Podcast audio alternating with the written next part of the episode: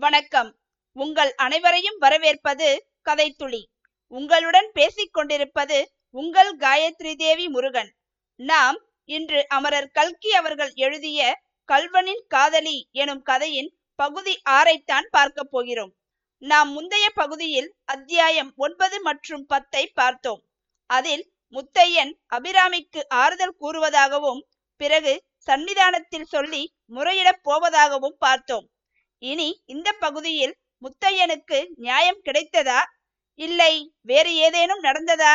என்பதையெல்லாம் அமரர் கல்கி அவர்களின் எழுத்து நடைக்கு உயிர் கொடுத்து கதைக்குள் வாழ்வோமா? வாருங்கள் இன்று நாம் கேட்கப் போவது அமரர் கல்கி அவர்களின் கல்வனின் காதலி பகுதி ஆறு அத்தியாயம் பதினொன்று போலீஸ் ஸ்டேஷன். தெரு வாசற்படியில் தள்ளப்பெற்ற கார்வார் பிள்ளை மெதுவாக தள்ளாடிக்கொண்டு எழுந்திருந்தார். மேல் வேஷ்டியை எடுத்து தூசியை தட்டி போட்டுக்கொண்டார் அக்கம் பக்கத்தில் யாரும் இல்லை என்பதை கவனித்துக் கொண்டு அவசரமாய் கிளம்பி நடந்தார். கார்வார் பிள்ளையின் வாழ்க்கையில் இம்மாதிரி சம்பவங்கள் சாதாரணமானவை. பல தடவைகளில் அவர் ஏழை எளியவர்களின் வீடுகளிலே இதைவிட அதிகமான தொந்தரவுக்கு ஆளாகியிருக்கிறார். அதையெல்லாம் அவர் லட்சியம் செய்வது கிடையாது. இது விஷயத்தில் அவர் தாமரை இலை தண்ணீர் போல் வாழ்க்கை நடத்தினார் என்றே சொல்லலாம். ஆனாலும் இன்று நடந்த சம்பவத்தை அவர் அவ்வாறு உதறி தள்ளிவிட முடியவில்லை. இந்த முத்தையன் மடத்தில் தம் கீழே வேலையில் இருப்பவன். இனிமேல் அவனிடம் எப்படி வேலை வாங்க முடியும்? அவனிடம் தலை நிமிர்ந்து பேசுவதுதான் எவ்விதம் சாத்தியம்? எப்படியோ சமாளித்துக் கொள்கிறோம் என்றாலும் அந்த பையன் வாயை மூடிக்கொண்டு சும்மா இருப்பானா? சன்னிதானத்திடம் போய் இல்லாததையும் பொல்லாததையும் சொல்லி வைத்தால் என்ன செய்கிறது? ஏற்கனவே தம் பேரில் புகார்களுக்கு குறைவில்லை. வீதியில் போய்க் கொண்டிருக்கும் போதே கார்வார் பிள்ளை இதையெல்லாம் பற்றி சாங்கோ பாங்கமாக ஆலோசனை செய்து கடைசியில் ஒரு முடிவுக்கு வந்தார். அதன் பலனாக அவர் நேரே மடத்தின் காரியாலயத்துக்கு போகாமல் போலீஸ் ஸ்டேஷனுக்கு போனார். போலீஸ் ஸ்டேஷனில் சப் இன்ஸ்பெக்டர் சர்வோத்தம சாஸ்திரி அப்போதுதான் ட்ரெஸ் பண்ணி கொண்டு வெளியே வந்தவர் கார்வார் பிள்ளையை பார்த்ததும் வாரம் சங்கு பிள்ளை நீர் வருகிறீர் என்று கால் மணி நேரத்துக்கு முன்பே எனக்கு தெரிந்து போச்சு. யானை வரும் பின்னே மணி யோசை வரும் முன்னே என்பதை சங்கு பிள்ளை வருவார் பின்னே சவ்வாது வாசனை வரும் முன்னே என்று மாற்றிவிட வேண்டியதுதான். ஆனால் என்ன ஒரு மாதிரியாய் இருக்கிறீர்? நெற்றியிலே என்ன அவ்வளவு பெரிய வீக்கம்? விஷயம் என்ன? என்று கேட்டார். சார் அசந்தர்ப்பமாய் ஒரு காரியம் நடந்து போச்சு. நீங்கள் பார்த்து உடனே நடவடிக்கை எடுக்காவிட்டால் அப்புறம் இந்த ஊரிலே யாரும் இருக்க யோகியதை இல்லை. மடத்தை மூடிக்கொண்டு நாங்கள் எல்லாம் கிளம்பிவிட வேண்டியதுதான் என்றார் கால்வார் பிள்ளை. சங்குப்பிள்ளை அப்படி ஏதாவது நடந்துவிட்டால் இந்த ஊர் செய்த பாக்கியம்தான். ஆனால் அது நடக்காது என்று எனக்கு தெரியும். என்ன சமாச்சாரம்? சீக்கிரம் சொல்லும். கலெக்டர் துரை வருகிறாராம் சேந்தனூருக்கு. நான் போக வேண்டும் அவசரம் என்றார். நல்ல வேலையாக போச்சு. நான் உடனே கிளம்பி வந்தது. பாருங்கள் மடத்திலே ஒரு தருதலை பயல். யாரோ சிபாரிசு பண்ணினார்கள் என்று வேலைக்கு வைத்தோம். முத்தையன் என்று பெயர். அந்த பையன் நாளடைவிலே மடத்து படத்தை கையாடி வந்தான் என்று தெரிந்தது. இன்றைக்கு மத்தியானம் பெட்டியில் ஐம்பது ரூபாய் பணம் குறைந்தது. பையனை விசாரிக்கலாம் என்று பார்த்தால் ஆளை காணவில்லை. உடனே புறப்பட்டு அவன் குடியிருக்கிற வீட்டுக்கு போனேன். அங்கே பாருங்கள் இந்த தடிப்பயல் அவன் தங்கச்சி கிட்ட ரூபாய் நோட்டை கொடுத்து கொண்டிருந்தான். கையும் மெய்யுமாய் பிடித்து கொண்டு வந்து போலீசில் ஒப்புவிப்பதற்காக அவனை பிடித்தேன். அந்த தடிப்பயல் என்னை பிடித்து தள்ளி சுவரிலே வச்சு மோதிவிட்டான். சார்னா கொஞ்ச நான் உஷாரா இல்லாமற் போனால் மென்னியை பிடித்து கொன்றிருந்தாலும் கொன்றிருப்பான்.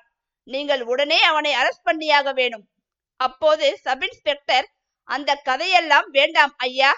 நீர் சொல்கிறதற்கெல்லாம் சாட்சி உண்டா? சொல்லும் என்றார். பேஷாய் உண்டு.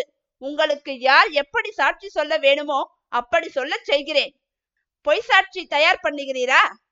சிவசிவா ஆண்டவனே பொய் சாட்சியா? கண்ணாலே பார்த்தவாளை கொண்டு சாட்சி சொல்ல சொல்கிறேன். அப்புறம் என்ன உங்களுக்கு? சப் இன்ஸ்பெக்டர் ஹெட் கான்ஸ்டபிளை கூப்பிட்டு நாயுடு இந்த சங்கு பிள்ளையிடம் வாக்குமூலம் வாங்கி கொண்டு அவர் சொல்கிற பையனை அரசு செய்து கொண்டு லாக்கப்பில் வையும். நான் வந்து மற்ற விஷயம் விசாரித்துக் கொள்கிறேன். என்று கூறிவிட்டு மோட்டார் சைக்கிளில் ஏறிச் சென்றார். முத்தையன் வீதியோடு மடத்தை நோக்கி வந்து கொண்டிருந்தான். அவன் உள்ளத்தில் ஒரு புறம் கொதிப்பும் மற்றொரு புறம் வருங்காலத்தை பற்றிய ஏக்கமும் குடிகொண்டிருந்தன. பண்டார சந்நிதியை உடனே பார்க்க முடியுமா? பார்த்தாலும் தான் சொல்வதில் அவருக்கு நம்பிக்கை உண்டாகுமா? நியாயம் பிறக்குமா? என்று பலவித எண்ணங்கள் தோன்றி மறைந்தன. அப்போது எதிரே கொஞ்ச தூரத்தில் இரண்டு போலீஸ் கான்ஸ்டபிள்கள் வருவதை அவன் பார்த்தான். உடனே பண்டார சந்நிதியிடம் போய் சொல்வதை காட்டிலும் ஏன் போலீஸில் போய் சொல்லக்கூடாது என்று அவனுக்கு தோன்றியது. அப்படி எண்ணமிட்டு கொண்டிருக்கையிலேயே அந்த போலீஸ்காரர்கள் அவன் அண்டை வந்து நின்றார்கள். அவர்களில் ஒருவன் தம்பி நீதானா முத்தையன் என்கிறது? என்றான். முத்தையன் ஆமாம் என்றதும் இன்ஸ்பெக்டர் ஐயா உடனே அழைச்சுண்டு வர சொன்னாரு. ஒரு சமாச்சாரம் கேட்க வேணுமாம். என்றான் போலீஸ்காரன். கும்பிடப் போன தெய்வம் குறுக்கே வந்துவிட்டது என்று எண்ணினான் முத்தையன். கார்வார் பிள்ளை அபிராமியை உபத்திரவப்படுத்துவதை தான் வருவதற்கு முன்னாலேயே வேறு யாராவது பார்த்துவிட்டு போலீசில் போய் சொல்லி இருப்பார்களோ என்று எண்ணினான். கான்ஸ்டபிளை கேட்டதற்கு அவர்கள் தங்களுக்கு தகவல் ஒன்றும் தெரியாது என்று சொல்லிவிட்டார்கள். போலீஸ் ஸ்டேஷனை அடைந்ததும் ஹெட் கான்ஸ்டபிள் நாயுடு அவனை ஏறிட்டு பார்த்தார். பிறகு அவர் உட்கார்ந்திருந்த கூடத்துக்கு எதிரில் இருந்த ஒரு அறையை திறந்து தம்பி இந்த ரூமுக்குள் போ என்றார். முத்தையன் அந்த அறையில் தன்னிடம் ரகசியமாக ஏதோ கேட்கப் போகிறார் என்று நினைத்தவனாய் உள்ளே போனான். உடனே அந்த ஹெட் கான்ஸ்டபிள் வெளிக்கதவை சாத்தி பூட்டியதை பார்த்ததும் முத்தையனுக்கு சொரேர் என்றது. என்ன சார் இது? ஏன் என்னை வைத்து பூட்டுகிறீர்கள்? என்று பரபரப்புடன் கேட்டான். ஏனா களவாணி பயலே மடத்து பணம் ஐம்பது ரூபாயை அமுக்கிவிட்டு ஏன் என்றா கேட்கிறாய்? போதாததற்கு கார்வார் பிள்ளை மேலும் கை வச்சுட்டையாமே? திருட்டு பயலே என்றார் ஹெட் கான்ஸ்டபிள் ஐயோ இது என்ன படுமோசம்? என்று அலறினான் முத்தையன். ஹெட் கான்ஸ்டபிள் இதற்குள் வெளியே போய்விட்டார். Muthaiyan sir sir! என்று கதறிக்கொண்டே கதவை பிடித்து உலுக்கினான். அப்போது இரும்பு கதவு சாமி! வெறுங்கையாலே ஒடிக்க முடியாது சாமி! என்ற குரலை கேட்டு அவன் திடுக்கிட்டான். குரல் வந்த பக்கம் பார்த்தான். அதே அறையின் மூலையில் கந்தல் துணியுடன் செம்பட்டை படர்ந்த மீசை தாடியுடனும் குறவன் ஒருவன் உட்கார்ந்திருப்பதை கண்டான். அத்தியாயம் பன்னிரண்டு. ஓட்டமும் வேட்டையும். இரவு நேரம் எங்கும் நிசப்தமாயிருந்தது. அந்த நிசப்தத்தை கலைத்துக் கொண்டு போலீஸ் ஸ்டேஷன் கடிகாரம் பத்து மணி அடித்தது. முத்தையன் அடைக்கப்பட்டிருந்த அறைக்குள் வெளிச்சம் கிடையாது. ஸ்டேஷன் தாழ்வாரத்தில் ஒரு லாந்தர் மங்களாய் எரிந்து கொண்டிருந்தது. கடிகாரத்தில் மணி அடிக்கத் தொடங்கிய போது முத்தையன் அந்த அறைக்குள் கூண்டில் அடைபட்ட புலியைப் போல் முன்னும் பின்னுமாய் நடந்து கொண்டிருந்தான். கடிகாரத்தின் மணியோசை கேட்டதும் அவன் நின்று ஒன்னு ரெண்டு மூணு என்று எண்ணிக்கொண்டு வந்தான். பத்து மணி அடித்து நிறுத்தியதும் மறுபடியும் அவன் பரபரப்பாக நடந்தான்.